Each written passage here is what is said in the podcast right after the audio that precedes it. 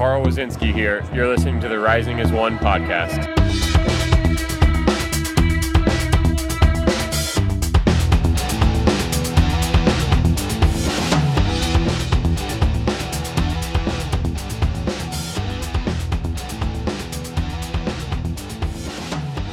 Hello and welcome to this episode of the Rising as One podcast. This is Dominic Kearns here with my co-host Kyle Mackey. Kyle, how are you doing? I'm doing great. Just you know, still trying to, uh, you know, to just pinch myself from last night because I mean, what a dream start to this season we had. Yeah, no doubt about that. It ended up being a six-one win over Timbers two. And before we get right into the match, one of the talking points was Timbers 2 brought a very young lineup into Phoenix. I think Carl Wazinski uh, tweeted when it was 3 0, they should have known this would happen, bringing their U18s down here. Yeah, I mean, you're not wrong. And I mean, when you look, you know, at Timbers 2 and, you know, what they are, they're, you know, a very much a developmental side but I think you know this early on um, to go out there and, and put out this young of lineup, the coach had to know that you know it's going to be tough for these guys to get a result, and against you know a club like Phoenix Rising, who's you know playing at, at great great level right now. Um, I, I think the coach, you know, he had to be be thinking um, that he was just going to go out there and you know see what they could do, hopefully defend and, and maybe get something out of it. But I mean, such a young lineup. I, I mean, we talked about it off air. This goalkeeper was 17 years old. I, I mean, really, really interesting. But um, I mean, that's that's the team that was set on the field, and that's who uh, who Rising got to face. And you know that Phoenix Rising, after a long preseason, playing MLS opposition, playing uh, GCU, playing a couple of USL squads at the end there, um, they were ready to go. And the starting 11 that you saw last night was pretty close to your first tier top 11 guys. You had Lubin in net, Darnell King and Conto on the wings, Whelan and Cochran getting the start, which I think I had predicted. Um, Schantz really likes AJ Cochran back there. And then in the midfield, Kevon Lambert, um, Sam Stanton, and Jon Bakero. And then Asante on the right wing Junior Flemmings on the left wing, and Rufat Dadashov up top. What were your thoughts on this lineup? Yeah, I mean, you know, this was, I think, pretty much the lineup that we all knew we were going to see. The the only you know surprise for me was seeing Sam Stanton out there. Um, you know, being so fresh to come into the team, I think maybe he's had a full 90 minutes maybe 120 minutes so far for the Rising. So to see him start this match was was surprising for me. But um, I mean, all around, a very strong lineup, like you said. And and I the only thing that I was really surprised, you know, other than Sam Stan being the lineup, was seeing Santi Moar. Uh, no, not on the 18, but uh, you know, a little investigative research showed that I think he had a knock um, in pre and the end of preseason, and you know they're just trying to get him back to 100. percent We don't need to you know create an aggravating injury so early on in the season. Absolutely, and and that's important because depth is going to be one of the key things if Phoenix Rising intends to crush the league and make a U.S. Open Cup run. Everything looks good on paper, but injuries are a nature of the game. Last season, we were very fortunate to not sustain more injuries during the season, but you still want to make sure that that depth is there in the matches that matter. So, no need to put more out there, even on the bench, when you're playing a bunch of 18 year old kids. I mean, I feel bad for that keeper for Timbers too. That kid was 17 years old, and he had to go up against a team that was just ready to do work. I mean, granted, they had that one keeper Colorado Springs did last year, Abraham Rodriguez, but I don't think Sulte has the same potential that Abraham Rodriguez did. No, no, I, I, I most definitely not. I would say we would see, you know, Abraham Rodriguez lining up for the, you know, MLS squad much sooner than Sulte. But uh, on, I mean, to his credit, he did have some good saves last night. Um, I, I think, you know, it was tough for him. He he had to have known, uh, you know, after it was you know so so high of a score early on that you know this was going to be a tough night. But hopefully, you know, he took you know some lessons from this match and he can grow from it. And you know, his coaches won't be too hard on him, given that uh, you know in front of him he had a lot of inexperience as well, and coming up against, as you said, you know, probably one of the most experienced sides in USL right now. Yeah, I just I'm not sure the thought process on throwing a guy that young into the fire. I mean, he's part of the Timbers Development Academy, um, Hunter Sulte. And if he was surrounded by more experienced players like Colorado Springs last year, when they surrounded uh, Rodriguez with a lot of guys who had been USL pros, I mean, this Timbers 2 lineup has very few familiar faces, even from last year's Timbers 2 squad.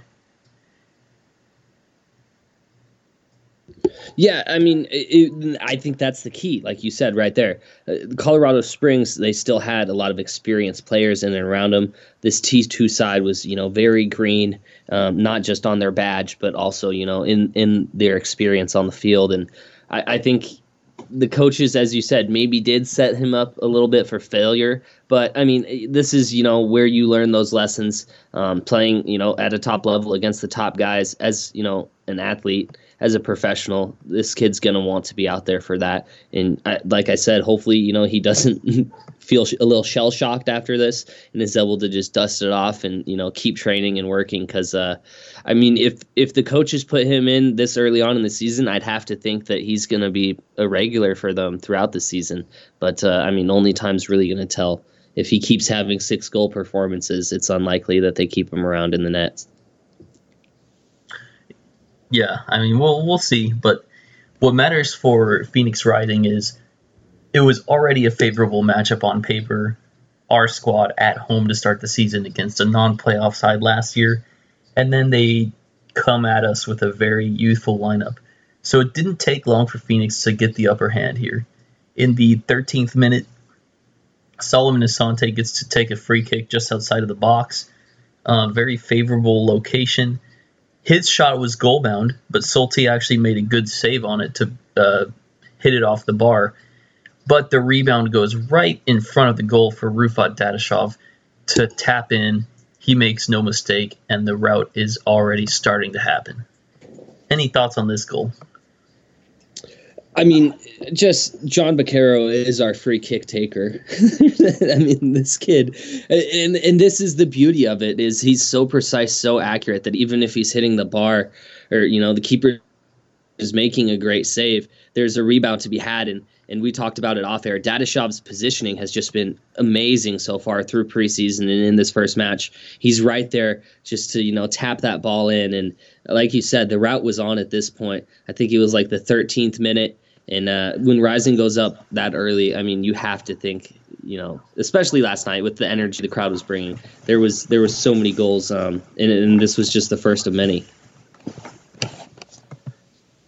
Yeah, no doubt about there being more goals ahead after that. I don't think anyone was thinking, oh man, we're going to sit back for a while now that we're up 1 0. One note, though, it was Solomon Asante on that free kick. Oh, it was? Okay. Well, I yeah, stand corrected then. And so that was that was my takeaway. Encouraging was just, to see. Exactly, that was encouraging to see Solo um, put a great free kick in there, and and look, fans should know that he's capable of it too. Everyone remembers the winner against San Antonio last year, um, but it was it was refreshing to see him do that in a game situation, and you know create a great chance out of it. It was very Bakero esque. Um, and then we don't have to wait too much longer because in the 24th minute, um, what a ball. And Kyle, I want you to tell me a little bit about the ball before the ball that sets up this goal because I think we need to give credit to both passes that set this up. Yeah, yeah, exactly. And that's, you know, watching the highlights, um, this was the one thing that really, really stood out to me is, yeah, Corey Whelan collects the ball and just quickly looks to shift. He sees, you know, this Timbers 2 side is, is very far on the left side of the field, shifts the ball out wide to the right to Solomon Asante. I mean, this is probably at least a 40, 50 yard pass that just cuts through the grass, gets straight onto Solomon Asante's boot and then from there, I mean, this is just Solomon Asante's bread and butter. Tearing down the wing, puts in a great curling ball. And I mean, Dadashov just there to finish. And this goal right here, I think this is what defenses are really, really going to have to worry about. If we're beating you out wide and Asante's getting these crosses in, I, Dadashov is a proven finisher now, and and this is, I mean, this is going to be something that we could easily get, you know, 10, 15 goals off of this kind of play alone this season. Yeah, I mean, the the pinpoint accuracy on both those balls, and I think it's something that Phoenix Rising under Rick Schantz since early in the last season, they've really had a good emphasis on great passing, not just passes that get from point A to point B, but passes that put the uh, attacking player in stride that set them up to succeed. Um, and we've seen, you know, last year some great exchanges where opponent opposing defenses were just flummoxed because we're able to thread balls through. And these passes are a perfect manifestation of all that time on the training ground, all that emphasis on great possession, giving people good balls to set it up.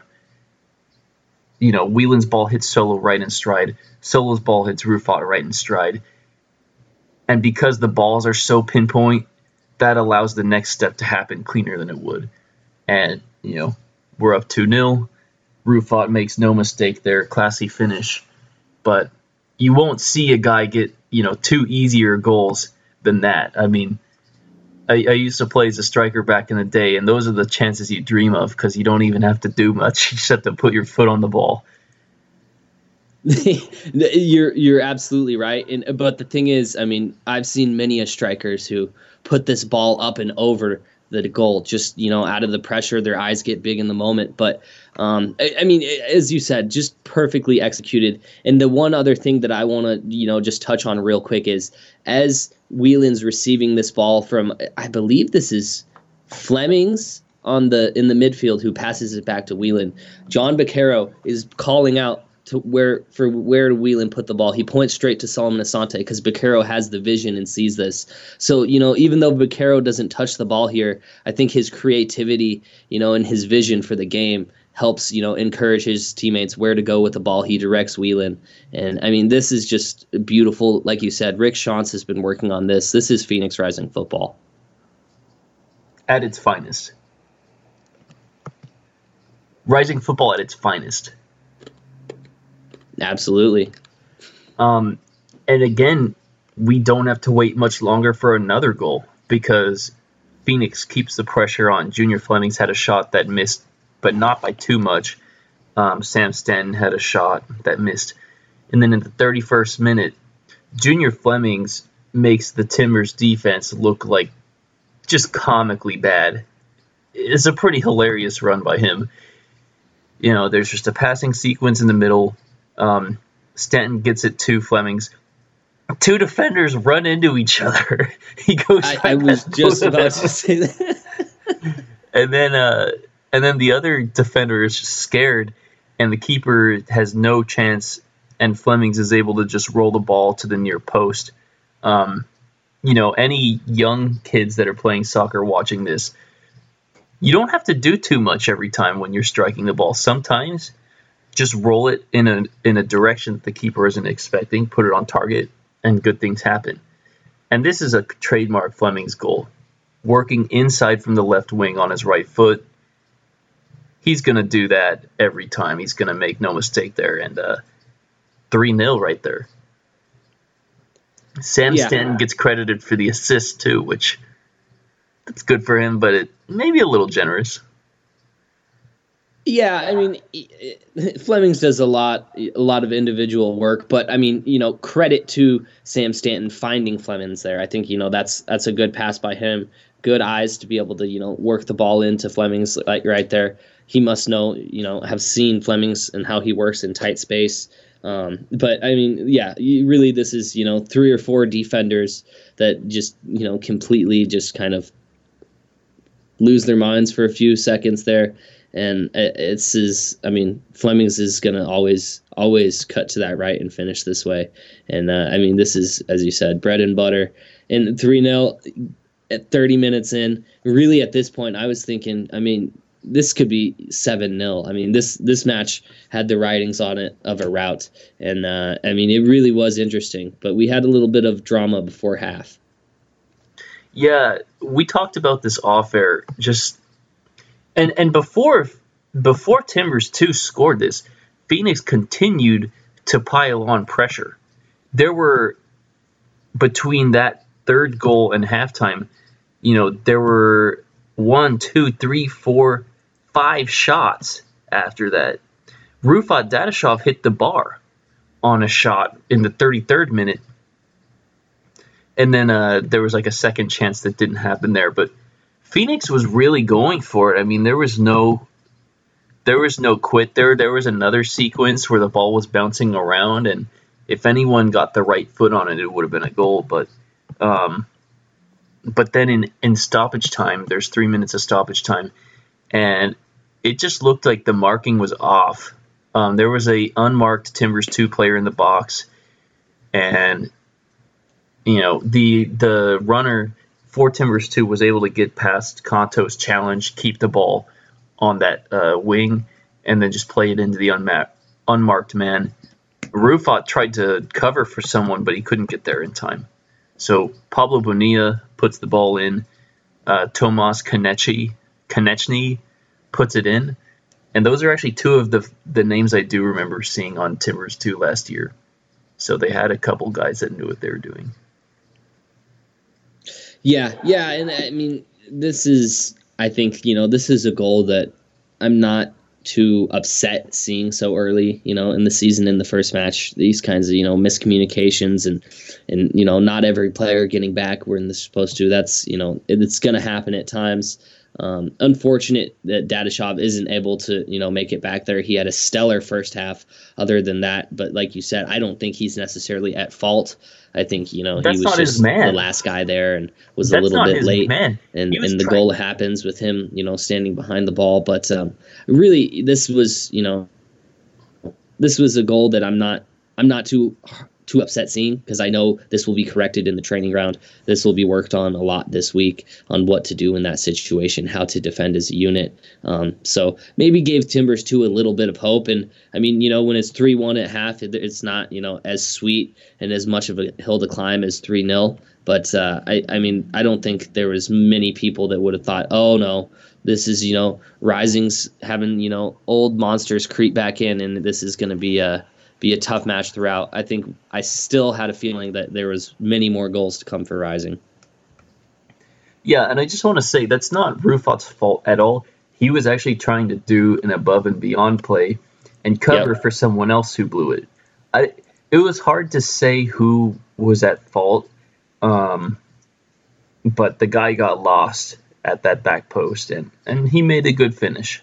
So we get into halftime up three one like you're saying, I think everyone's still thinking we're well on our way to victory, and there will be more goals in this match. Um, and then in the second half, you know, Rising had a couple breakaways, and I was actually a little frustrated at Junior Flemmings on a couple of these because he could have just gone at goal himself, and I think he was trying to be too unselfish and get Asante on the score sheet because he already had his goal. Asante had not. Um, but I I do feel like one or two of these Flemmings just should have just he should have just taken it himself and beaten the keeper one on one. Instead, he got fancy and tried to play it to Asante on the wing. Uh, I think one shot was saved. You know, there was another chance where they weren't able to get a shot off, and it, you know those should have been goals, but minor nits to pick when you're up three one. You know. Yeah, yeah, ex- exactly. It's one of those things that if it's if it's one zero or one one, you know, you're you're questioning Flemmings and you're saying, you know, take the shot yourself. uh, but but uh, I can't blame him for wanting to get you know get Solo involved and get him you know on the scoring sheet with his own goal, not just an assist. So, um, I mean, this, you know, the connection between those two guys has been great. It's great to see Flemmings be unselfish in those moments because you, you see there's no ego there, but it's also, you know, you want him to have maybe a little bit of chip and, and get those finishes. But um, I think I think this is one of those things that again, when you're up so when you're up by you know two goals, it's you know everyone's trying to get a goal. We're trying to spread the love, and and uh, it's it's one of those things that I think maybe Rick will talk to to Flemo about it and say, you know, you don't always have to you know share the love with with Solo. Get go out there, get yourself a brace, and then start to uh, start to move the ball around for your teammates. But I mean, no matter what, I think it's great to see us getting in these spots, getting these opportunities. And um, I mean, we already had found our, our good goals that night. I think on another night we get lucky and and finish a couple more of those right there.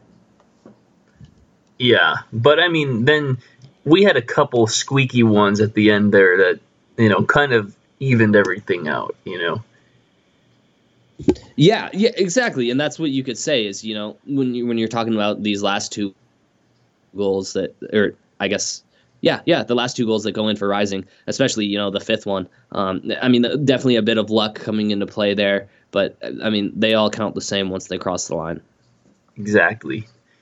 Uh, well, let's let's get to the goal that really iced this game for Phoenix, because at three one, you know, you're still if it got to three two, then you'd be like, hmm, this could get interesting now. This might be game on, but um, instead Phoenix keeps attacking, and this time they are rewarded for it. Solo Asante on that right wing, just so dynamic yesterday. And in the 65th minute, he again finds Rufat just making a great run. Um, it seemed like both defenders there were giving those players way too much space. Um, poor man marking, but you know if you give Solo that space to put a ball in, and you give Rufat that space to uh, be the first guy on it, that's gonna be a goal. Yeah, yeah, exactly. And I, for me, you know, it's it's in a lot tighter space than you know that first goal or the second goal that Dadashov scores. Um, but I mean, this is this is gonna be I mean, all day for these two. This is how it's going to play. Asante is going to be able to beat guys out on the wing, put in that perfect curling cross that he's mastered, and, and Dadashov's there to clean up. For me, this is the most difficult of finishes that he has on the night. This ball's coming in with a lot of pace, and I mean, we see this a lot that a defender, you know, tries to get their foot too high under it, tries to actually kick at the ball rather than redirect it and sends it howling over. So Dadashov is just calm, cool, collected, let the ball just flick off his foot foot and it goes into the net.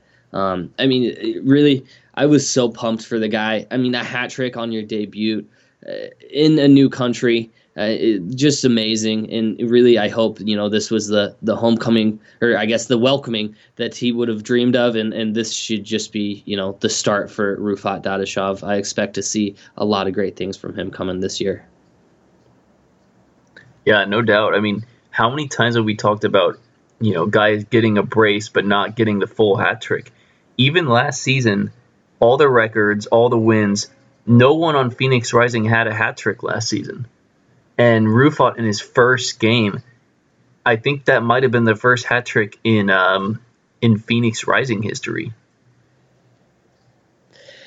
Yeah, yeah, I think you're right. I, some I saw somebody saying on Twitter that Chris Cortez might have had one back in 2018, but I can't I can't find that, so I'd have to look through, you know, the the annals of Phoenix Rising history. But um, man, regardless of there is another hat trick in Phoenix Rising history, I can tell you they didn't do it on their debut on the first game of the season at home. So um, I mean, just amazing, and you know, to see see him get off so early, scoring two of his you know three goals in the first 25 minutes. Um, this put to rest any concerns of you know him in the preseason not having that finishing touch being in great positions but not you know being able to con- convert into goals. Um, it's it's going to be awesome. And the one thing i think you know is now the other teams in the league in the west especially they're going to see uh, who is this guy? You know he just got a hat trick we have rarely seen any film on him. They're going to be studying him to a T. But if other teams, you know, want to put two guys on Dadashov, that's just going to create more space for our guys out on the wing and in the midfield. So, I mean, he, he's just going to be such a huge asset, and to see it already paying dividends, it's it's exciting, and I just hope we can get uh, get as much return as possible. Yeah, well, we're definitely on our way so far. Um, this match, this match, um, kind of slows down towards the end. Couple substitutions. Jose Aguinaga comes on for Sam Stanton, who, um, again, had a pretty impressive debut. Got the assist on Junior Flemmings' goal, um, and then Aguinaga had a pretty good play himself on the fifth goal. Um, able to muscle past the defender, put a ball into the box, and you know, Lagos Kunga gets a very cheeky goal. He's another guy that came on late. Um, so Jordan Schweitzer comes on in the 78th minute for Bakero, and then um, Lagos Kunga comes on for Rufat um, later on. I think that was, yeah, that was real late at the 86th minute. And so it didn't take much time for Kunga to get involved. Kind of a kind of a greasy goal, as people in hockey would say. The ball goes through. I think the ball hits Kunga. Maybe it deflects off a defender too, because it had some weird spin on it, and uh, it just trickled over the line. But they all count the same debut goal for Kunga as a super sub, like we talked about in our season preview. And then moments later, Asante finally gets his.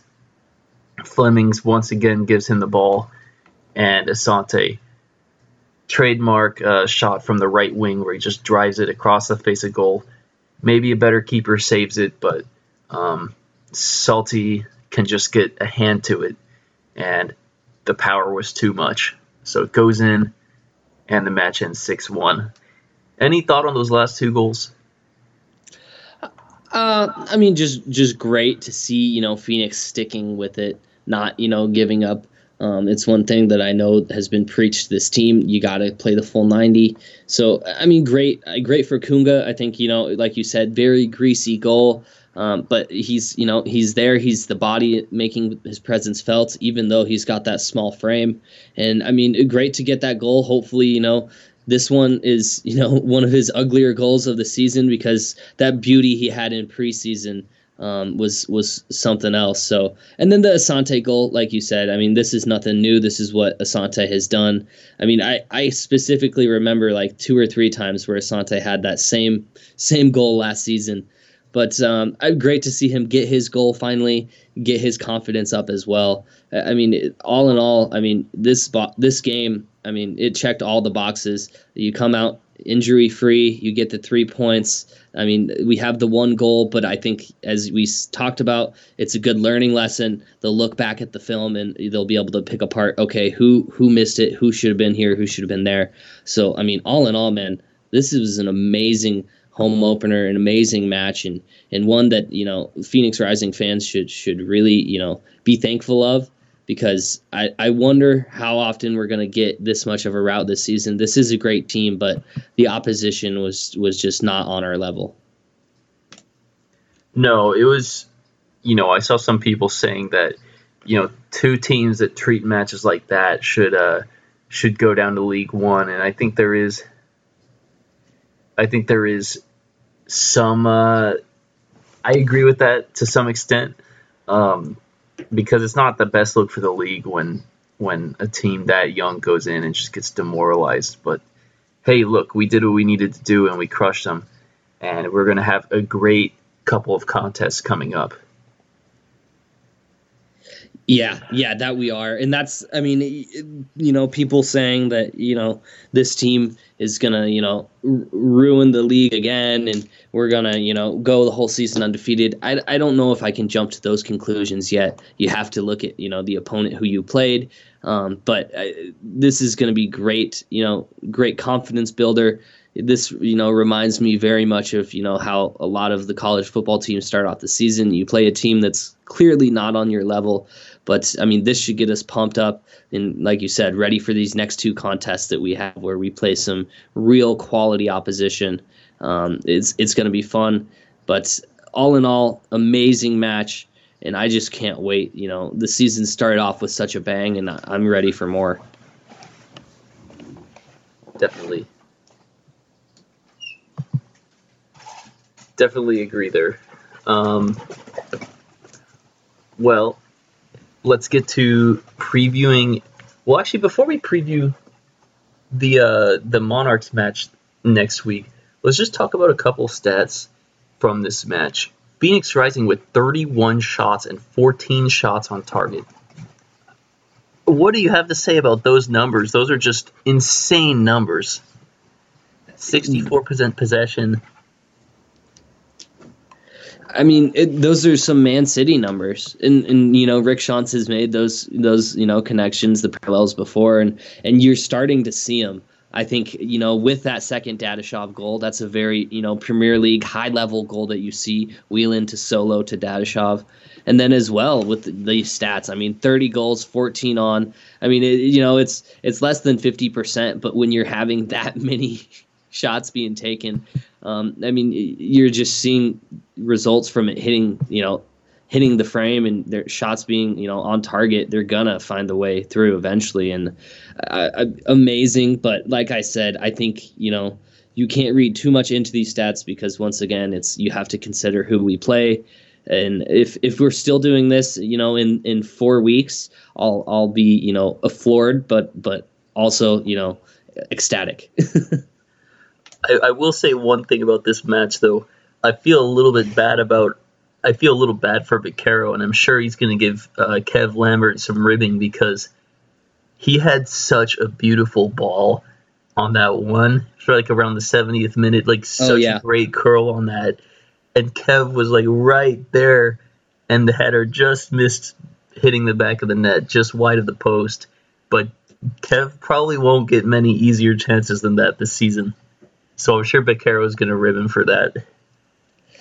I, mean, yeah, you have to. I mean, he kept him. He kept both of them off the score sheet, and um, but it, right there, I mean, it was great service, and that's the thing. You know, to see that happening, we know the connections there. I think with time, you know, that play will come. But uh, yeah, like you said, Lambert's not going to get many easier chances than that and, and you know many more opportunities. I think in the box, he's you know with Dadashov becoming the presence that he is, uh, it's going to be tougher for Lambert to work his way up into the box. But when he does, he needs to finish those opportunities. But uh, I mean, you can't knock the guy too much. The hair was looking great last night. Yeah, it's just going to be more of a fun thing. You can laugh about those when it's a blowout. And, right. Uh, yeah. Exactly. That's what it was. So. Uh, well, at that point, I think we can move towards looking ahead to next week. So next week we're going to go up against Real Monarchs, rematch of the match that decided the Four Corners Cup last season that they won on our home field. Also a rematch of the Western Conference semifinal, which they won on our home field. But now we get to play on their home turf, where we enjoyed a famous Bakero goal and a 4-2 comeback win last season. Um, it's going to be, you know, an afternoon match. I think a two o'clock kickoff local time. Yeah, 2 p.m. kickoff local time. Um, I don't know what the weather's going to be like up there, but definitely colder than what we're used to, and definitely more altitude than what we're used to. So it'll be an interesting challenge. Um, Monarchs lost to San Antonio 1 0 yesterday, and Noah Powder picked up a red card in the third minute of stoppage time. So that's actually a key loss for them. He will not be available for Monarchs next Saturday. Yeah, I, I was unaware of that, but that is that is going to be a huge loss for them. Powder's, you know, been one of their mainstay players for for the past couple seasons, so he's he's going to be sorely missed. Yeah, for me, you know, these matches, you know, these midday matches, they're always a little bit weird for me. But I, I'm I'm expecting to see you know a quality, very similar lineup to what we had um, in, in last night.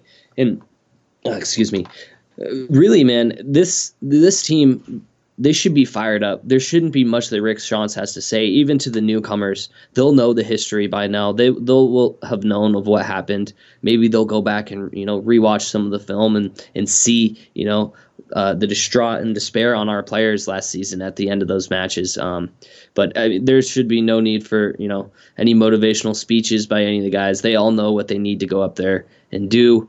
Uh, and you know we talked about it in the preseason um, preview that uh, I mean, this Monarchs team, I, I don't think they're as strong as last year, but they will be strong defensively still.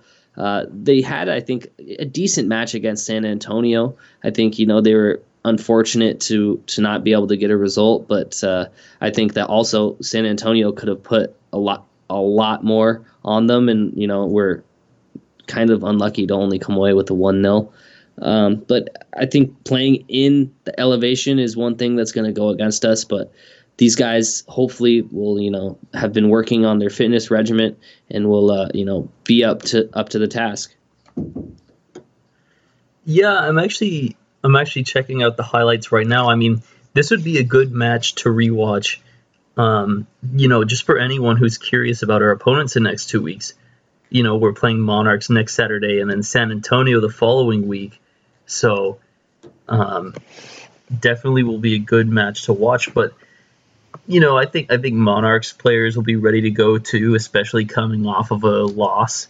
Now they'll get to play on their home pitch. Um, and another interesting storyline from this match, with Powder being out on the red card, it could open up a chance for Devin Vega to get a start.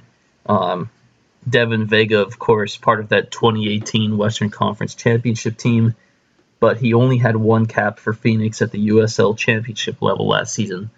Um, and then he he had some great goals for Tucson last year, but um, there are certainly you know some things that people don't really talk about in public much, but um, some questions about his mentality maybe maybe he felt that Rick Schantz uh, wasn't giving him the opportunities and and whatnot. Um, but for whatever reason, he fell out of favor, and now he'll have a chance. And I imagine he would at least come on as a sub in that match. Yeah, I would I would think so. I mean, if if you're the Monarchs coach, you'll you'll know that there's got to be a little bit of fire, you know, in his belly to, to play against his former club and, and you know show show us that he he still has it and he could have you know worked his way into the first team. But um, really, I think this should be a scrappy game. I, I, expect it to be relatively low scoring. I, I don't expect it to, you know, get up into the three or four goal range. I expect it to be tight. Um, but I mean, crazy things have happened. You mentioned the Bakero goal. For me, the start to the match is going to be key. In that match, we were down 2 0 early on. I think in like the by like the 15th or 20th minute, we were down 2 0. So for me, it's going to be able to, you know, can we go out there? Can we weather the storm early? Possibly get a first half goal, and then you know just just kind of pick this team apart and grind out. Um, I think you know this match is at the perfect time. I really like going up there and seeing you know a, a semi difficult away environment um, early on in the season. It'll be a great test for the boys, and I think you know doing it before San Antonio, somewhere that will be mu- you know more difficult to play as far as the fan environment, um, it should be good. Yeah, I mean, one thing that's nice about uh, playing up in San Antonio so early in the season is that the grass is still relatively decent. It doesn't become a sandbox like it is in July and August, um, as we've seen in recent seasons. So that's a little bit of a break. Um, and then, you know, playing up in Salt Lake, yeah, it might be a little bit cold, but it's also early enough in the season where you get that good test and the guys are motivated and, and maybe – Monarchs is still figuring things out right now, so it's a good time to play them. You might remember they had a slow start last season before really turning it on, starting in September and just crushing the league from that point. Yep, yep, and that's kind of been you know that's kind of been one thing that, I, you see I think with these these two teams, Monarchs being included in that is they they kind of have a slower start to the season, um, just because you know they're taking the players from the first team, not necessarily having signings that they're able to have all preseason. So there's going to be you know that little bit of period where they're you know getting their game together. So perfect time to play them And uh, you know, hopefully, Rising's able to go up there and, and come away with three points, and you know, get that first win of the the Four Corners Cup. I'm usually not too bullish on on away matches like this against tough opposition, but I really think we can get the job done. I'm gonna say, I'm gonna say two one. Give them a taste of their own medicine. That's literally the scoreline I was thinking was 2 1.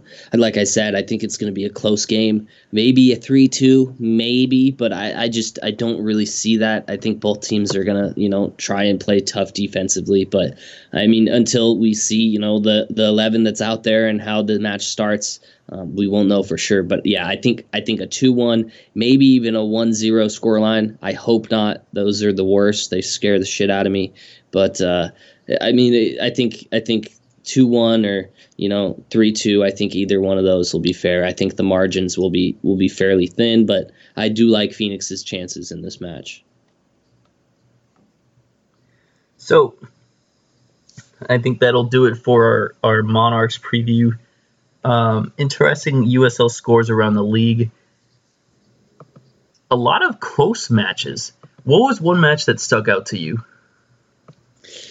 I mean, uh, the one that really stuck out to me, especially, um, was you see this Colorado Springs coming back and getting that win. Um, well, they were up early and then they go to 1 1. And I really thought, you know, on the road with this team that, you know, a mixed bag, we don't know what we're going to get from Colorado Springs. For them to go on the road and get the win, um, I think it was like with 20 minutes left that they they're able to score is is a little bit surprising for me that they're able to go out there and get that result. I think you know in years past we see this Colorado Springs OKC match end one one. I don't think either one of these teams used to you know be able to go out there and, and get this late win, but uh, Colorado Springs does it off of an own goal. So unfortunate for OKC, but for me that was a surprising result. You know, and then as well, um, I don't know if you saw this one, but Sacramento giving up a goal, I think, in the 79th minute to Tulsa, and FC Tulsa able to get the 1 1 draw in, in Sacramento at Papa Murphy's Park. That's a really big result for, you know, a, t- a team that's, I'll, I'll consider them to be a, a newly expanded club almost. Yeah, I mean, it's, it's both of those teams, a lot of talk in the offseason, and they really wanted to send a message to the league that they're actually coming for the playoffs this year. They're not going to be pushovers like they've been in years past. And I think that it is good to shine a light on those two matches that Colorado Springs, even with the own goal, is able to secure a big win on the road. Um, and and it's how they do it too because they're at once you see it go to one one and OKC gets that recent goal and it's at home. I think in years past they would have just been playing for that draw, but they find a way to get that win. Um, and so that that could be the start of something good happening there, or it could just be a fluke. You know, to me, this could also be, look, OKC might just not be good this season. Um, I was very down on them in their in the preseason preview, and losing to Colorado Springs at home isn't a good way to change that narrative. Yeah, yeah, you're you're spot on there. That's the one thing that you know is this you know is this a big comeback for for Colorado Springs? And does this show more about them? Or does this show more about you know OKC and you know their frailty um, as a team? Uh, only time will tell but I just I just thought you know them going out and getting a result in the first match of the season on the road it's never easy. And uh, I mean as as we said a team that you know there's been a decent amount of talk about. Great to see that and great to see Tulsa. That that I think is maybe a little bit more impressive going to Sacramento, only conceding one goal and getting at getting a draw. Um, I mean, I know as a Rising fan, going to Sacramento and, and getting a draw is always respectable. So for Tulsa to do it in you know in their first match as FC Tulsa, I think that's great. And you know both of these teams, as you said, are are in the in the playoffs right now. So uh, they've met their goal in week one. Um, another team that can't feel too bad about their week one performance is Las Vegas Lights. You know, going on the road, tough match in San Diego. And maybe it's good that they played San Diego this early in the season, but they're able to get a 1 1 draw. And the goal from this match for Vegas, Junior Burgos, who was just announced this week um, as an El Salvadorian national, he put this ball in from 40 yards out just on a one time hit. And oh my goodness, imagine if the first goal scored at the Phoenix Rising Soccer Complex was that. Because that's how it went down for San Diego yesterday. This will be goal of the week for sure. I mean, unbelievable finish, but uh, you know, San Diego was able to get the equalizer from Charlie Adams, but only three shots and one shot on target for San Diego. Scoring could be an issue for them. Um, yeah, yeah, and that, that's so. I, I watched, you know, just watched the highlights on it before we did the pod, and um, you know, looking back, I think San Diego's, you know, maybe a bit lucky to come out with the draw. I think Las Vegas had a few good chances that they could have finished the game and iced it at the end. Um, so really, you know, lucky that they were able to get the draw. But for them, get the draw in your home opener, that's still a great result. I mean, as you said, I think for Las Vegas, I would be kind of disappointed. Um, they did get the point, but I think they had an opportunity to get three big road points here, and, and just their lack of you know clinical finishing cost them big. Because I think you know San Diego, while they did put up a good fight, I don't think they would have been able to uh, to keep out um, some of these other te- top teams in the Western Conference. And uh, uh, you know, it's going to be fun. I know we play San Diego here in like the next month, and uh, I'm really looking forward to seeing what this squad's about. Yeah, it'll be it'll be a good test. I mean, I imagine they would just have to be very defensive against us. Um, it's certainly a respectable roster, but there are some question marks, um, and there there isn't a ton of star power. There's a lot of quality players, but the only star I would really say is you know like Greenspan in defense, and maybe Charlie Adams towards the top. The rest are just like you know guys that definitely should start in USL, but not really spectacular. Yeah, yeah, I'm in agreement with you. That's the one thing I've I've observed just from you know looking at this team and their lineup. But uh, I mean, we'll we'll see what happens. Possibly they're able to bring someone in, you know, midway through the season that uh, is more recognizable. Um, and then the other matches we see from Friday, um, Tacoma Defiance gets the early lead on Reno, but then Reno comes back with three second half goals to get the 3 1 victory there. And then, Kyle, do you want to talk about the OC El Paso match? Yeah, yeah, absolutely. Yeah, this OC El Paso match, uh, it was, you know, it was an exciting match. I think both of these teams, I think, are, you know, playoff teams um, this year. I really, you know, think that El Paso is going to be very tough defensively. I think the reason that this match ends 0-0 and not, you know, 2-0 to uh, Orange County is Logan Ketterer. That guy had had an amazing match, had two or three huge saves um, that kept El Paso in this. And you know, while it's not an attractive scoreline um, to be, you know, the the first match of the season, I think it was still a good result for both of these teams. Um, neither one's conceded going into the season. The one thing I will say is Thomas Edvold, he looked a little bit rusty. He had a couple really good chances that I think, you know, in his previous form he would have finished it. But it's also promising for for Orange County fans that he's getting in these spaces, getting these opportunities. Because I mean, once that guy starts hitting the back of the net, um, he's going to be another clinical finisher in the Western Conference. Yeah, that's another match where maybe you're feeling good about getting the, that one out of the way if you're El Paso. Um, oh yeah, catching them before they're really into their top gear. Yep, yep. That's the one thing I would say is, I mean, you can't you can't really be too disappointed going on the road to a team that you know we've projected to be one of the top two in the Western Conference this season in Orange County. Um, to go there, not concede a goal, um, and just g- grind out a result. It's tough, but you know it's it's a great time to play in Orange County right now. The weather is perfect there, so they'll be happy to, to get this one you know in the rear view and and be looking towards next week. But uh, I mean, I'm I'm just very you know disappointed there wasn't any goals there. But like I said, without Logan Ketter and net, I think Orange County gets a couple. Yeah. Uh, So that rounds up the Western Conference this week. LA Galaxy goes on the road. Uh, Los Dos goes on the road to play RGV today. That could be a good chance for RGV to get off to a strong start, which doesn't happen for them too often. Um, but maybe they could push for the playoffs and get things started um, with a big win. So we're not going to go through the whole Western Conference standings because there's literally just been one round of games. But Phoenix Rising is atop the table with a plus five goal difference. Um, and New Mexico is second from the bottom after losing. So we're in a good spot so far.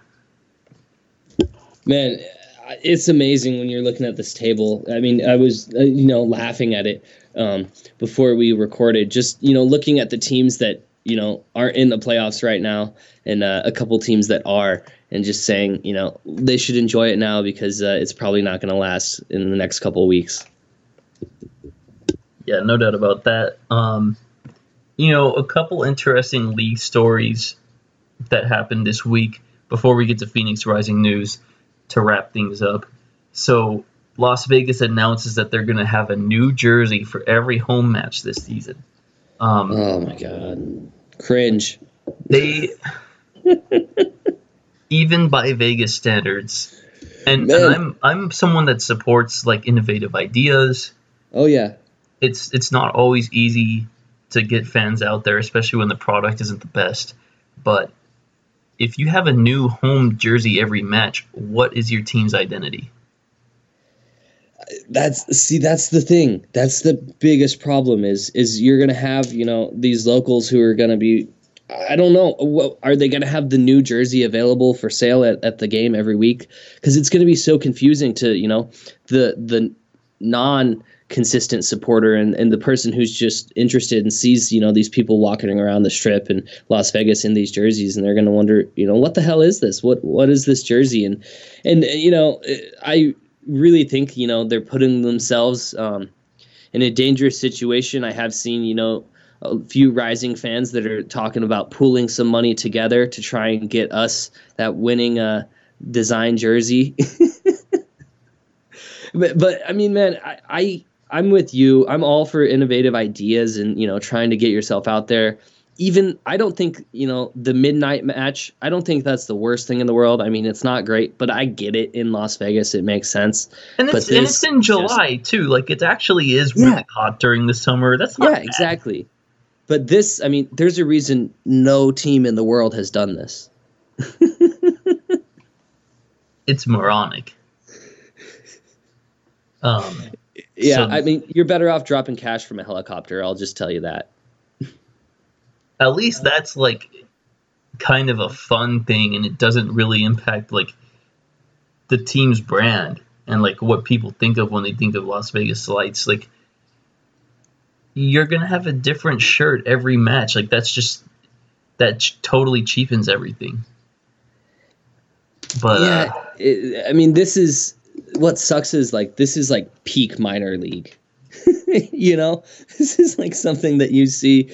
Oh, what is it? There's some team in Alabama, and they're like the Trash Pandas. This is what you see, you know, from those types of teams. This isn't, you know, this is it's just kind of disappointing, and as you said, it, it speaks a lot about you know what what their aspirations are to be just the gimmick club of the league, and and it sucks but uh, I mean, it's also fun to to point and laugh at. So Right. Um, other interesting things. Tim Howard is going to be a owner slash player for Memphis now. Um, he negotiated a contract with himself apparently because he is playing for Memphis. Um, he conceded four goals in their opener, which they lost. I, I was just gonna bring that up. They they were up 2-0 in like uh, I think like the 17th minute or something, and then uh, concede four to Indy. So um, gonna be very interesting to see. You know, for both of these teams, I think it says a lot about Indy, and they're not to give up, and they're a very talented squad. And, and for Memphis, that uh, I mean, they're to have to do better. And I mean, on some of those Tim Howard on those goals, Um, I mean, Tim Howard was you know kind of in no man's land, but it's also uh, you definitely see that he's feeling it up in age, and uh, I, I'm curious to see what their secondary uh, keeper options are. Well, I think that's actually it. Like they just don't have depth at goalie. I think the guys that they have have been like backups at the championship level, and that's it.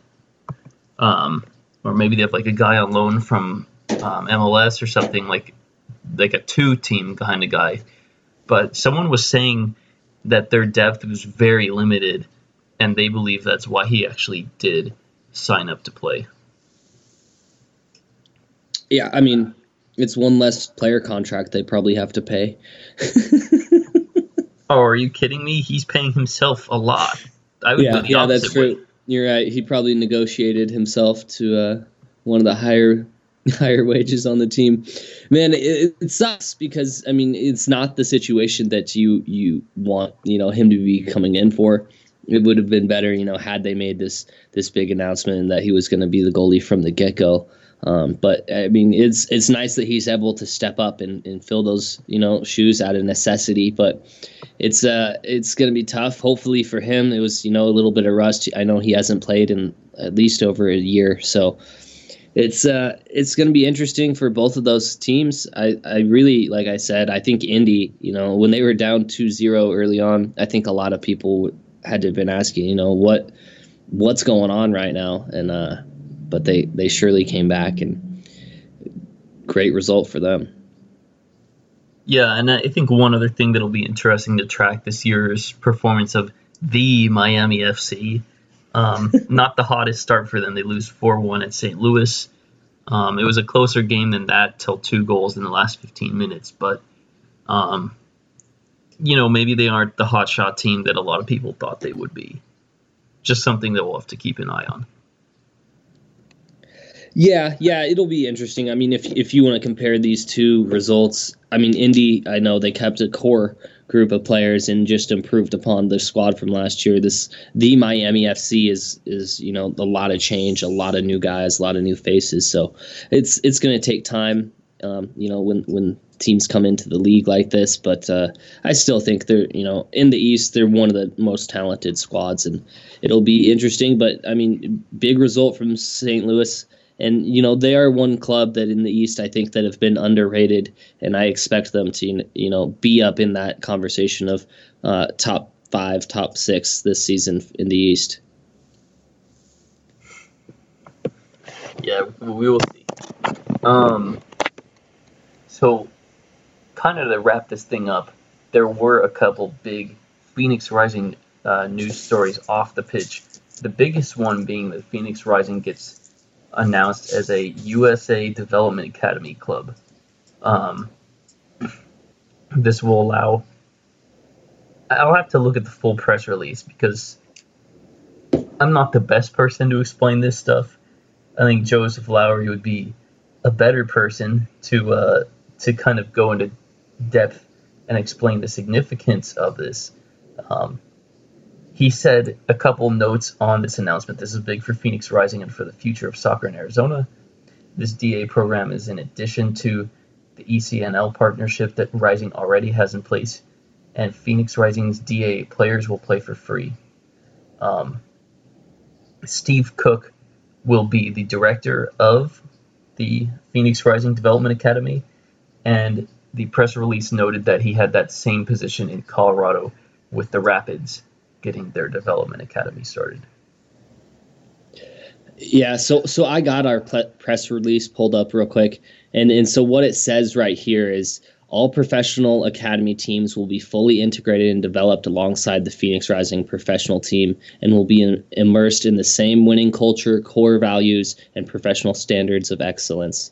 Identification events and training of the professional academy will be conducted at our soccer complex. So basically, what I see this as is, you know, it's going to be, you know, our you know, youth teams, our academy teams are going to be playing in the same way that you know our first team's playing and we'll see something like you know the red bulls academy to where all throughout you see the red bulls too play that very tough pressing fast style of play Um, I mean, this is huge. This, I think, you know, this is major, major news for you know soccer in the valley and for any kids that are looking to play professionally.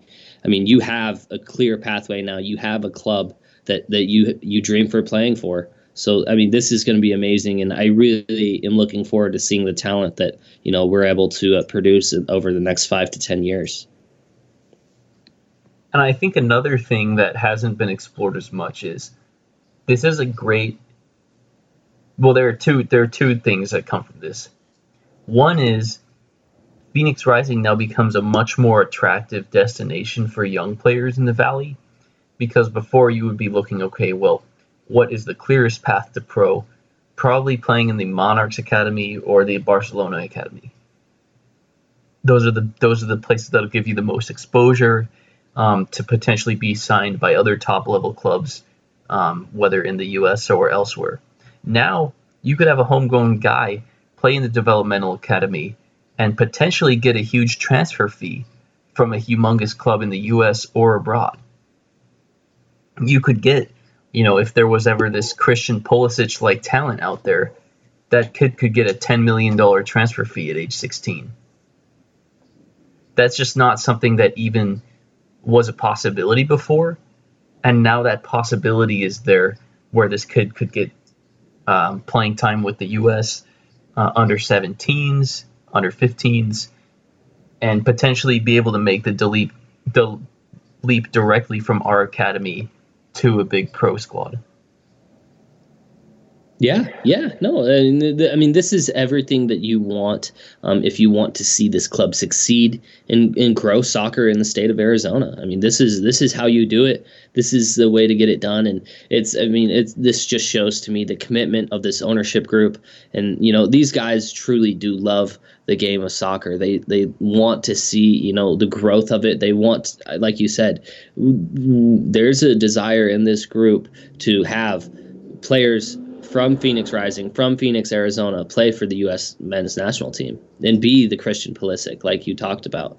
I, I mean, by 2026, there could be a player from you know the Phoenix Rising Academy that works his way into the you know U.S. men's national team. It is possible with these things in place. Um, it's it's going to be so exciting, man, and I'm really looking forward to it. And as you said, bringing in Steve Cook, this was clearly the plan all along, and to see it coming together so quickly, and and you know how promising it is, it's it's amazing, and it's it's just a testament to how great this team is and how committed they really are.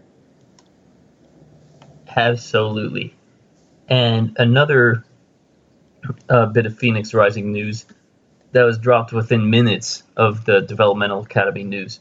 Um, Rising announced that Landon Carter becomes the third player in club history to get a professional uh, academy contract with the club, following in the footsteps of Brandon Keniston and Elijah Paul. Yeah, yeah, and, and you know, a great great to see this happening. And um, now that you know you mention it this this is directly off of you know one of the players that you mentioned being signed by another club within uh within our city. Yeah so keniston um actually got signed by fc arizona. Oh um, well i'm joking. Here's the thing like I, you know this new ownership doesn't have the same bad blood that you know the last one did.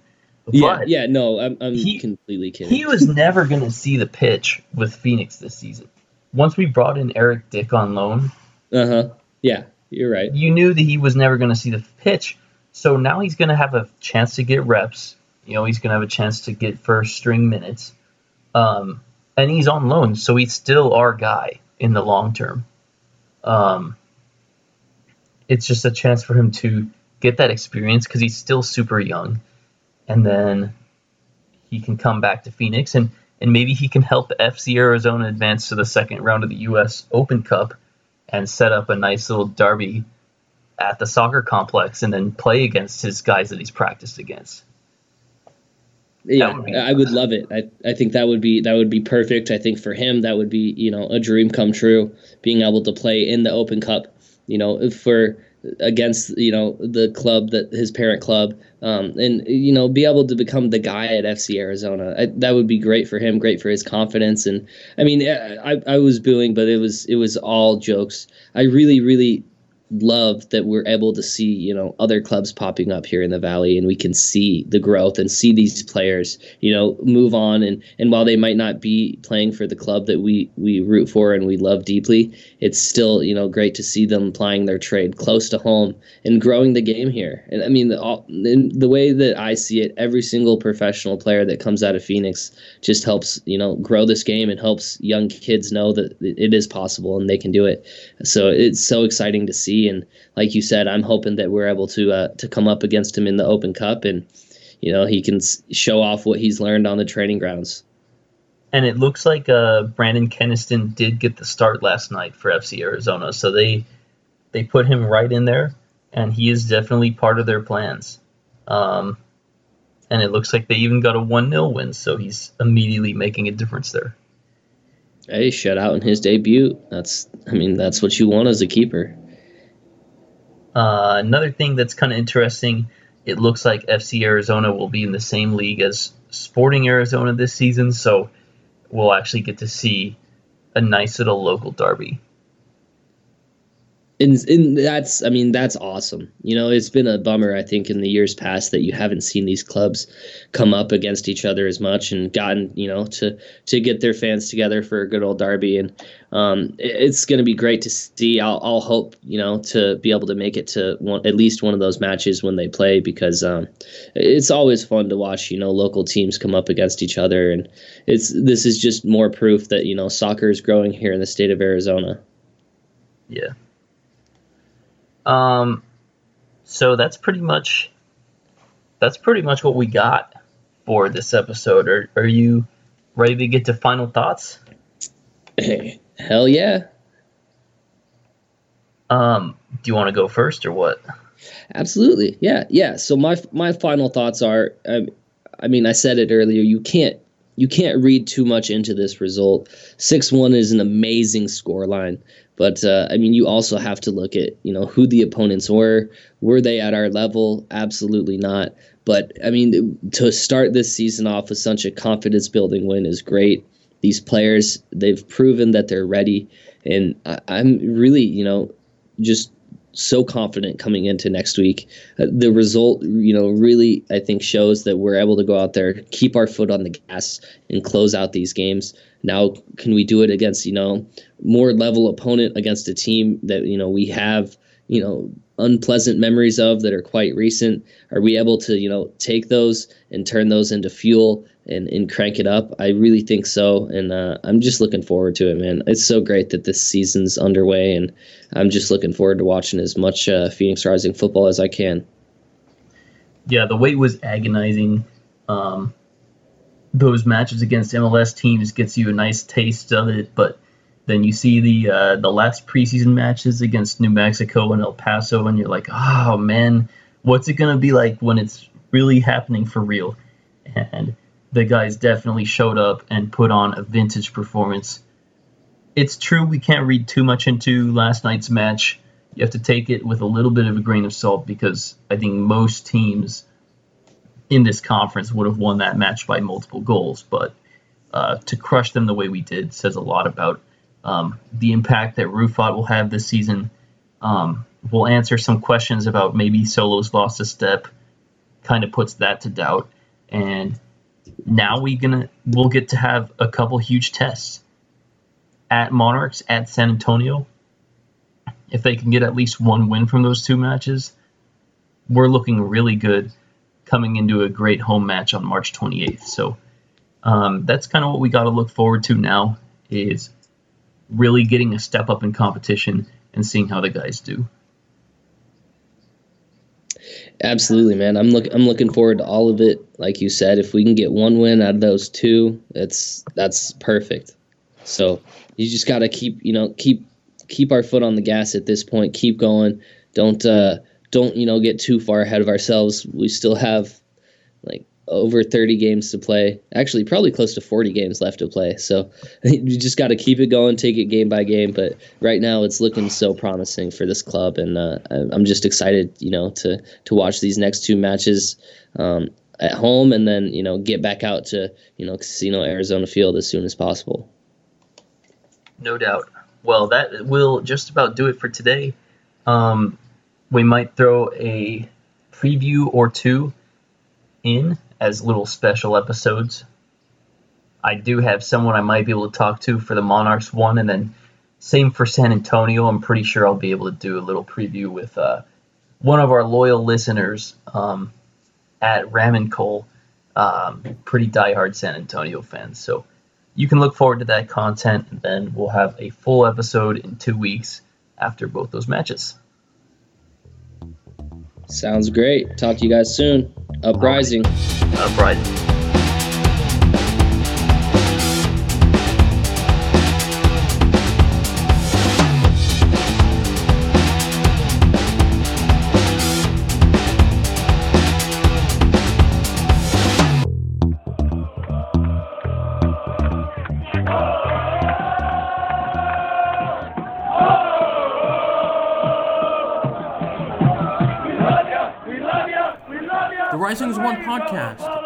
Sponsored by the Arizona Sports Complex, home of the North Phoenix Soccer League, Summer Futsal, Box Lacrosse League, and Summer High School Advanced League. Please visit the Arizona Sports Complex and tell them the Rising as One podcast sent you.